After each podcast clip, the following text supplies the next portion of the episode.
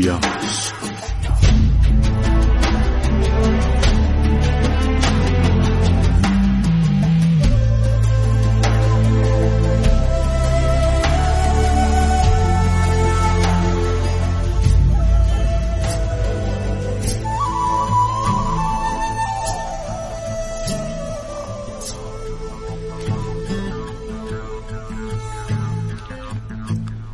بیا ساقی که لعل پالوده را بیاور بشویین غم آلوده را.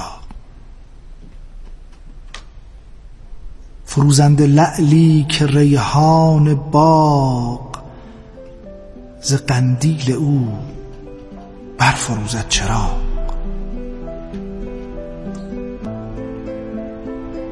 چو فرخ بود روزی از بامداد همه مرد را نیکی آید به یاد. به خوبی نهد رسم بنیادها ز دولت به نیکی کند یادها. سر از کوی نیکختری برزند به نیکختری فال اختر زند. به هنگام سختی مشو ناامید، به هنگام سختی مشو ناامید که زبر سیه بارد آب سپید. در چاره‌سازی به خود در مبند که بسیار تلخی بود سودمند.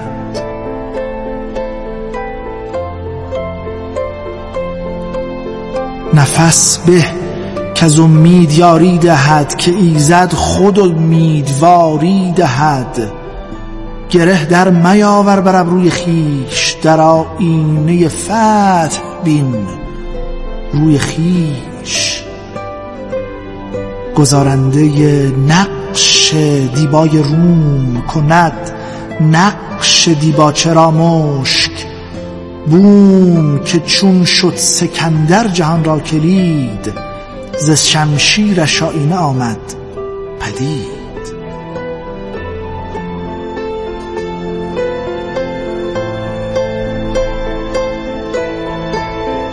به هنگام سختی مشو ناامید، به هنگام سختی مشو ناامید که زبر سیاه بارد آب سپید.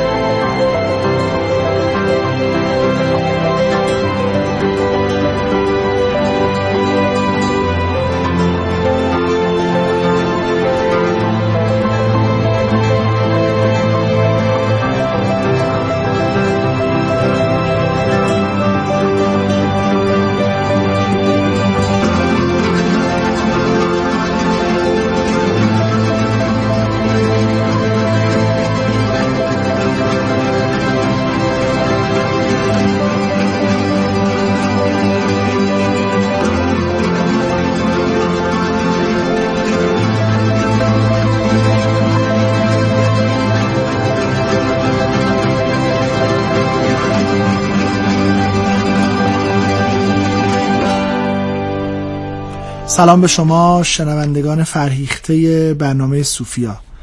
سال نو است و اولین برنامه رو در سال 1399 هجری شمسی در خدمت شما عزیزان و فرهیختگان و گرامیان هستیم. با برنامه زنده صوفیا امشب به مهمترین دغدغه امروز زندگیمون که عبارت است از بیماری کرونا عطف توجه می‌کنیم. اما از نقطه مقابل اون، یعنی امیدواری به آینده. امشب با ما همراه باشید. کارشناسان عزیزی رو در این برنامه همراه داریم که از بیماری، کرونا و امید به آینده با ما صحبت میکنن.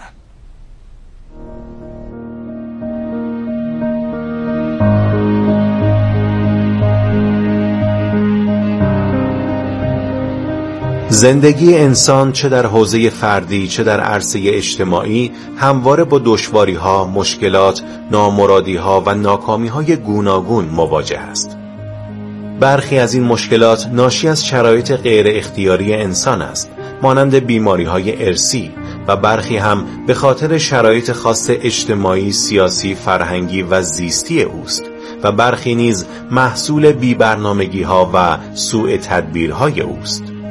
در هر صورت چنین مسائلی میتواند باعث ایجاد یأس و ناامیدی در یک فرد یا جامعه شود.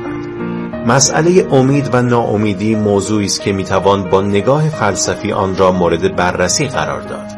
اهمیت این موضوع از یک طرف ناظر به نقش سازنده امید در زندگی فردی و اجتماعی انسان هاست و از سوی دیگر ناظر به نیاز جدی جامعه امروز ما به پرهیز از ناامیدی و تلاش برای رشد معنوی بیشتر و پیشرفت مادی روزافزونتر است.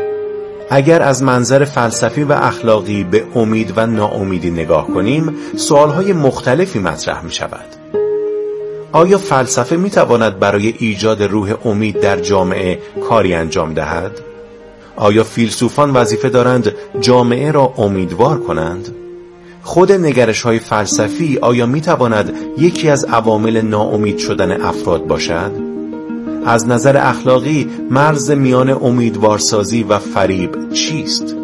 بین ایجاد امید کاذب و ناامیدی صادقانه کدام یک اخلاقاً بر دیگری ترجیح دارد؟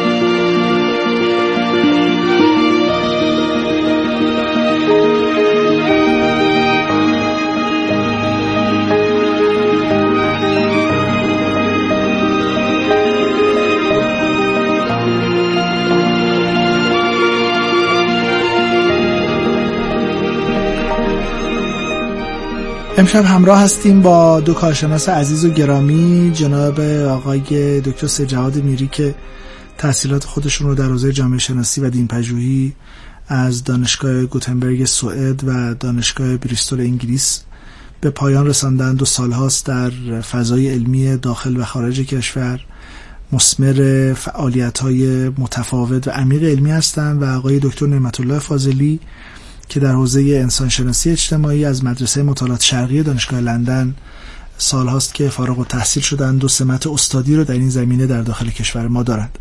خدمت شما آقای دکتر میری عرض سلام و ادب دارم و خوشحالم که در سال نو هم با جناب عالی این برنامه را آغاز کردیم. سلام دارم خدمت شنوندگان عزیز و دوستداران شما و عزیزان شما. امیدوارم که سال خوبی باشه با تمامی سختی هایی که ما باهاش شروع کردیم و جهان با اون دست و پنجه نرم میکنه. امیدوارم برنامه خوبی داشته باشیم ان شاء الله. آقای دکتر فاضلی، خدمت جناب عالی عرض سلام و ادب دارم و خوشحالم که در خدمت استادی هستیم. دوست داشتیم که در استودیو تشریف برید، ولی میدونیم که یکی دو ماهه که در قرنطینه هستید و مراقبت بسیار زیادی میکنید. امیدواریم که صحت و سلامت همیشه همراه شما و عزیزانتون باشه. عرض سلام دارم خدمت جناب عالی. من هم سلام و عرض ادب میکنم خدمت شما و همچنین همکار عزیزم آقای دکتر میری و خدمت شنوندگان پرتیخته این برنامه. امیدوارم که بتونم از شما بیاموزم. لطف فرید دکتر. خدمتتون عرض بکنم که آقای دکتر میری با جناب عالی بحث رو آغاز بکنیم. نکته مهم و اساسی در همه اسطوره‌های کهن مفهوم فروبستگی و در عین حال گشایندگی با همه. در حقیقت فروبستگی از خصایص عالم خاکی و زندگی کنونی ماست، اما فروبستگی که هیچگاه پایدار نیست و به یک گشایش و به یک گشودگی میرسه. به تعبیر صائب که در جایی میگفت که لنگر از قافله ریگ روان میجویی، ای که از زندگیت امید ثبات است تو را. این حرکت بین یان و یین که در ادیان شرقی هست و میان فروبستگی و گشایش که در عرفان خود ما هم مطرحه، نکته است که دقیقاً خوف و رجا که در فضای زندگی عمومی هم ما با اون مواجهیم، موضوعی است که همیشه در حقیقت به نحوی خودش رو به ما نماینده. نگاه می‌کردم در حتی افسانه‌های کهن یونانی که خدایان جعبه‌ای رو در حقیقت در اختیار پاندورا قرار داده بودند که همه بدی‌ها در او قرار داشت، مملو از بدی و نابسامانی بود و تنها چیز خوبی که در آن بود امید بود و در حقیقت آخرین چیزی که در آن بود امید بود و پاندورا در یک فضایی که نمیدانست جعبه را باز کرد و دنیا مملو از بدی شد و نهایتاً اون امید پایانی داستان رو برای او تغییر داد. واقعیت زندگی پرچالش امروز جهانی که همه اندیشمندان و جامعه شناسان رو به چالش جدی کشیده، در حقیقت حرکت الان به سمت ناامیدیه. این بیماری روز به روز داره انسانها رو از بین میبره. همین در مسیرم که با هم گفتگو میکردیم قبل از برنامه، میگفتید که یکی از دوستانتون از نیویورک در حقیقت تصویر رو فرستاده و فیلمی رو فرستاده که مسلمانان زیادی متاسفانه اونجا از دنیا رفتن و امکان تدفین اونها حتی نیست. الان ما در شرایط ناامیدی هستیم، الان در شرایط چالش بسیار زندگی، معنای زندگی به سمت ناامیدی هستیم. برای امید اصلا باید چه کار کنیم؟ بله، پرسش به نظر من پرسش خیلی هم مهمیه و هم سترگیه. مهم از این نظر که یه موقعی ممکن بود ما همین برنامه رو مثلا در فضایی با هم می داشتیم که هیچ اتفاقی در عالم واقع و در جامعه و در جهان نیفتاده بود و ما صرفا در مورد امید و ناامیدی صحبت می کردیم، در یک عالم انتزاعی. بله، در یک عالم انتزاعی می گفتیم که خب بله، می دونید که امید در اشعار و ادبیات ایرانی و عرفانی و اسلامی و دینی و در جهان مثلا در موردش ادبیات بسیاری است، ناامیدی هم چنین.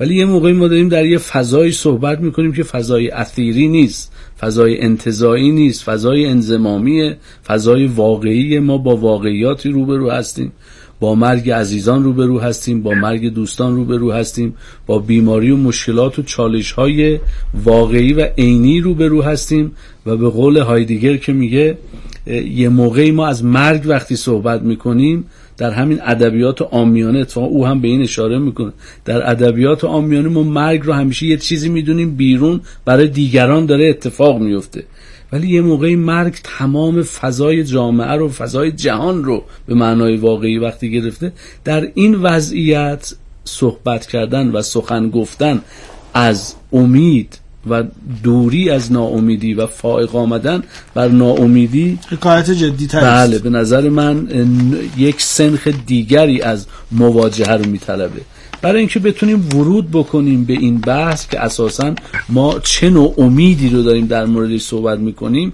واقعاً بعضی از مراتب رو باید از همدیگه تمیز بدیم. یعنی چی؟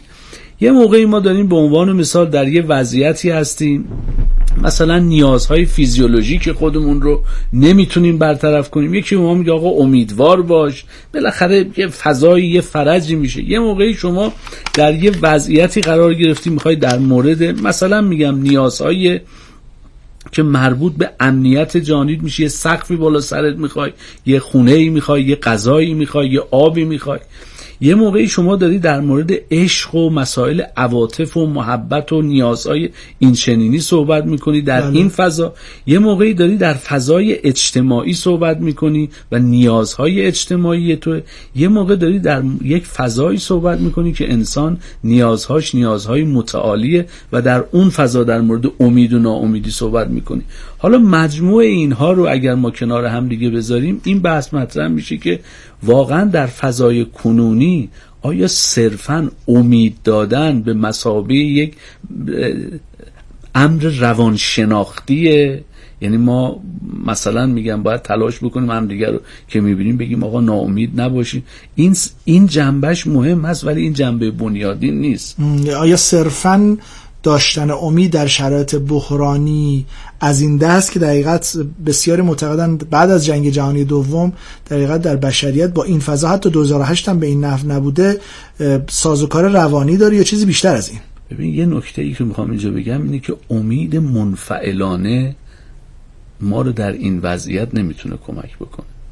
ما چگونه میتوانیم کنشگری داشته باشیم و امید ما برخواسته از نوعی از کنشگری باشه، ولی خود این بحث که اصلا امید کنشگرانه، امیدی که مبتنی بر یک فاعلیت باشه، از کدوم منظر میخواد بحث بشه؟ خب همین بحث رو با آقای دکتر فاضلی هم آغاز بکنیم. آقای دکتر فاضلی، ببینید ما میدونیم که امید انفعال نیست، در حقیقت امید همان طلبی که من الان به یاد ابیاتی از مولانا افتادم که میگوید طلبی که در حقیقت گروگان خدا نزد ماست، منگر آنکه تو حقیر یا ضعیف، بنگرن در همت خود ای شریف، تو به هر حالی که باشی می طلب، آب می جو دائما ای خشک لب. در حقیقت امید رو در منظومه عرفانی مولوی ساختار منفعلانه اصلا براش در نظر نمیگیره. الان آقای دکتر میری میان امید منفعلانه و امید کنشگرانه دارن تمایز ایجاد میکنن.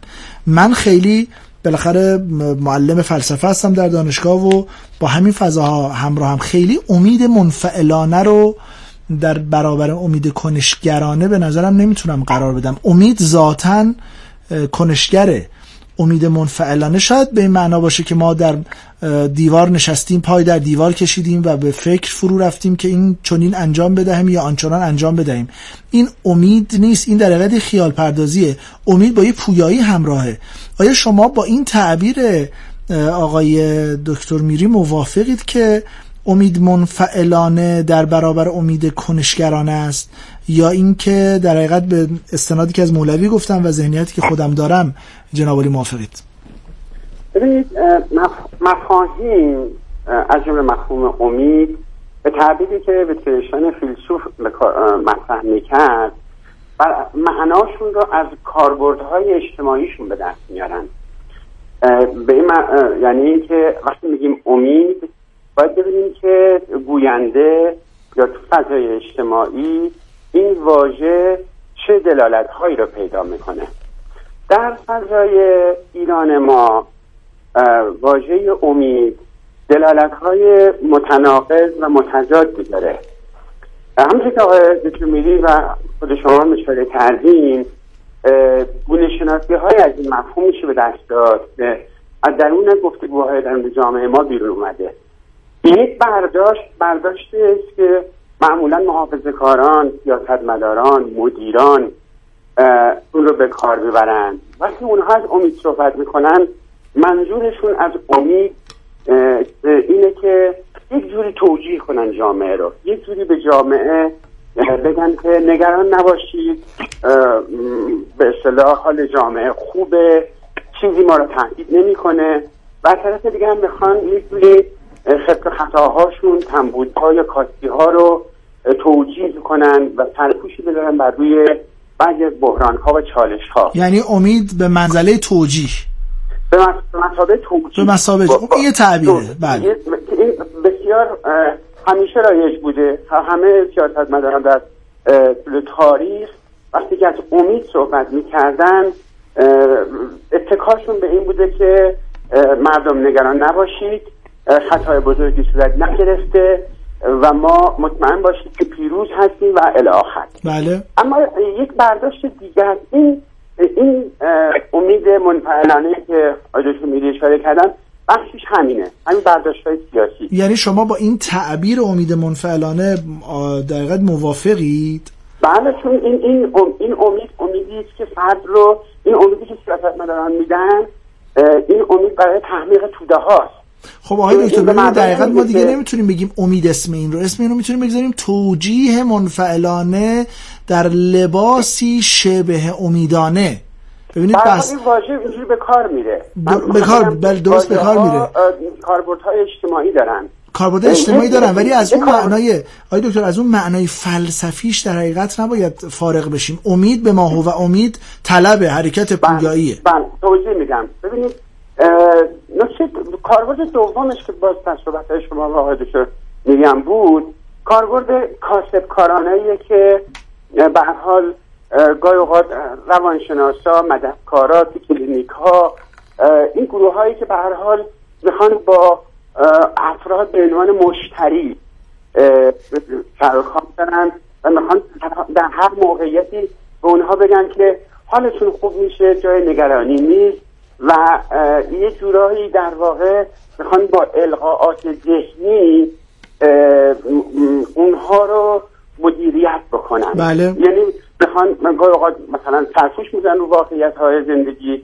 گاهی اوقات ساختارهای جمعی رو نمیبینن، خطرها رو گوشدادی نمی کنن، فرد رو میخوان با کمک به اصطلاح ذهن خودش امیدوار نگه دارن. یعنی کاسبکارانه و مشتری مدارانه. بله، چون مشتری رو اینجوری میشه راضی نگه داشت و اونم از کلینیکش راضی میاد بیرون، پولش رو پرداخت میکنه، جلسات بعدی هم میره و اینها البته تو رسانه ها، مطبوعات، همه جا دنیا هستن و به عنوان کارشناس دائما دارن امید میدن چون با گفتن این حرف‌های ظاهراً زیبا میتونن توی رسانه باشن، میتونن کلینیک داشته باشن و واسه دیگه. بله این هم یک کاربردی که رایجه. اما کاربردی که شما بهش اشاره کردید در واقع این که امید به معنای این که بتونه فرد رو انگیزه بده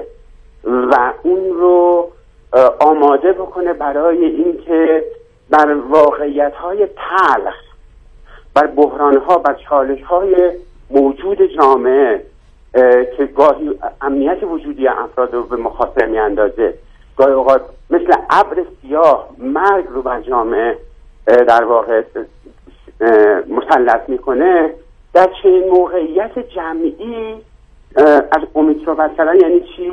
و این بله. موقعیت جمعی از امید صحبت کردن یعنی شناخت این وضعیت. کسانی میتونن تو این وضعیت امیدوار باشن به معنای واقعی که دغدغه انسان، دغدغه زندگی و درد جمعی داشته باشن. امید به معنای دلخوش بودن، خوشحال بودن، شاد بودن نیست.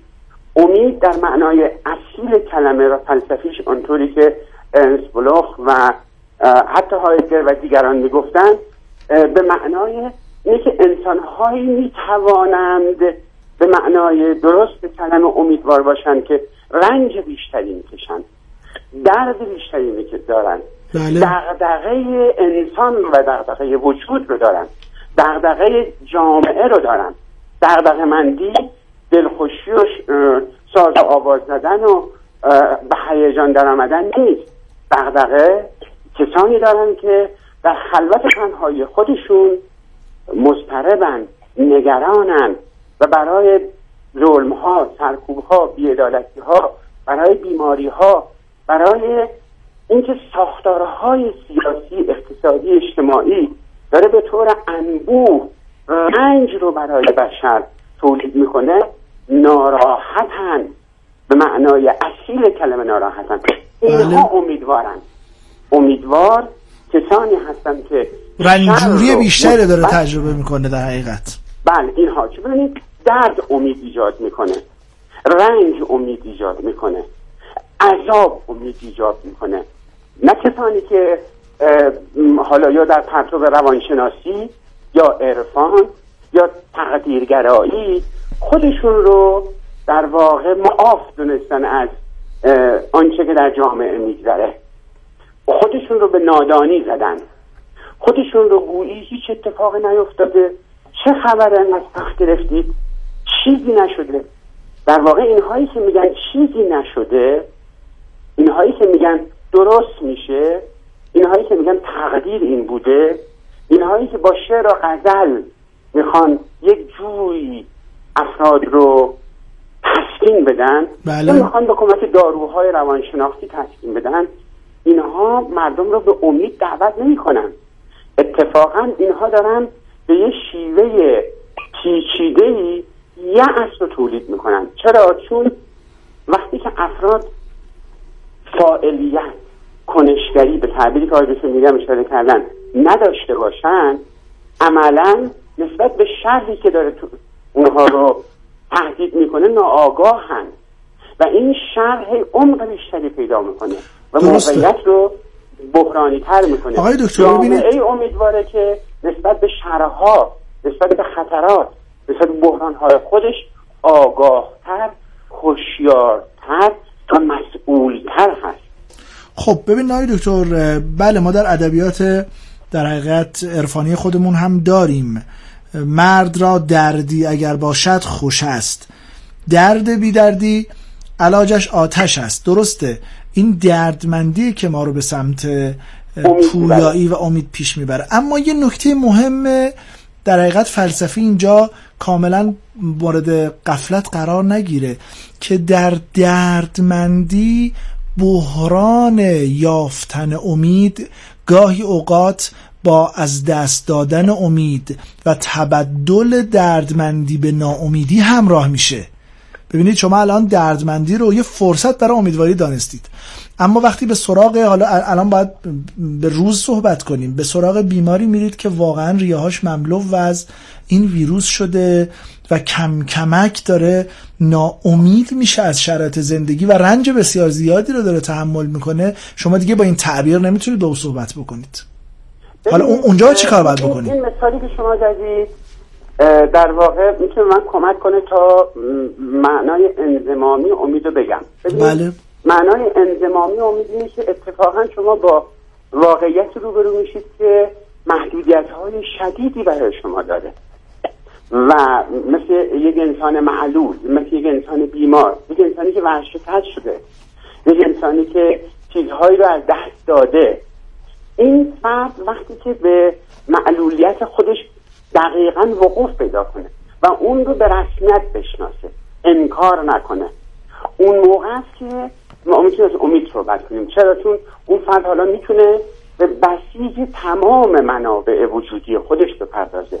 او درسته که پاش رو از دست داده، او درسته که دستش رو از دست داده، او درسته که مریض شده، اما دقیقاً ما امید رو در لحظه های ناممکن به کار میبریم، در لحظه هایی که به نظر میرسه که ساختارها ما رو از دست یافتن به هدف هامون باز میدارن. درست، اجازه بدید من با جناب علی مخالفت کنم، چون احساسم این است که تا حدی موازنه بحث به این نحو پیش میره که امید در حقیقت اگر به معنای درک دردمندی باشه و دردمندی موجب تحرک فرد از نقطه A به نقطه B بشه و شرایط اون رو بخواد بهتر بکنه، میتونه وجه مثبتی رو از زمینه و از دریچه دردمندی براش ایجاد بکنه. اما من این سوال رو حالا باز از جنابالی پی خواهم گرفت، اینو از آقای دکتر میری بپرسم. ببینید آقای دکتر میری، چرا من دارم انگشت تاکید میگذارم بر این نکته، شما دارید با یک مفهوم بسیار مهمی به نام درد کلمجار میرید. بذارید مثالی بزنم براتون. یه بیماری سخت مثل همین کرونا، خشم از اینکه چرا خیلی کارها رو باید انجام میدادم به لحاظ شخصی انجام ندادم، بیمار شدم. چانه زنی برای اینکه الان شرایط من در وضعیتی که هستم چرا بهبود پیدا نمیکنه، درمانش چیه، واکسن کجاست، مسیر طبیب درست به چه نحویه، اصلا دکترای خوب کجا هستند، من رو دچار چه حوزه‌ای میکنه. خشم و چانه زنی من رو به افسردگی میکشونه. کم کم به این پی میبرم که الان بیمارم و این بیماری داره در درون من پیشرفت میکنه و من میخوام برش فائق بشم، ولی این پیشرفت مانع میشه که اردوگاه آماده درون من که الان آقای دکتر فرمودن که همه ظرفیت‌های من رو میخواد به کار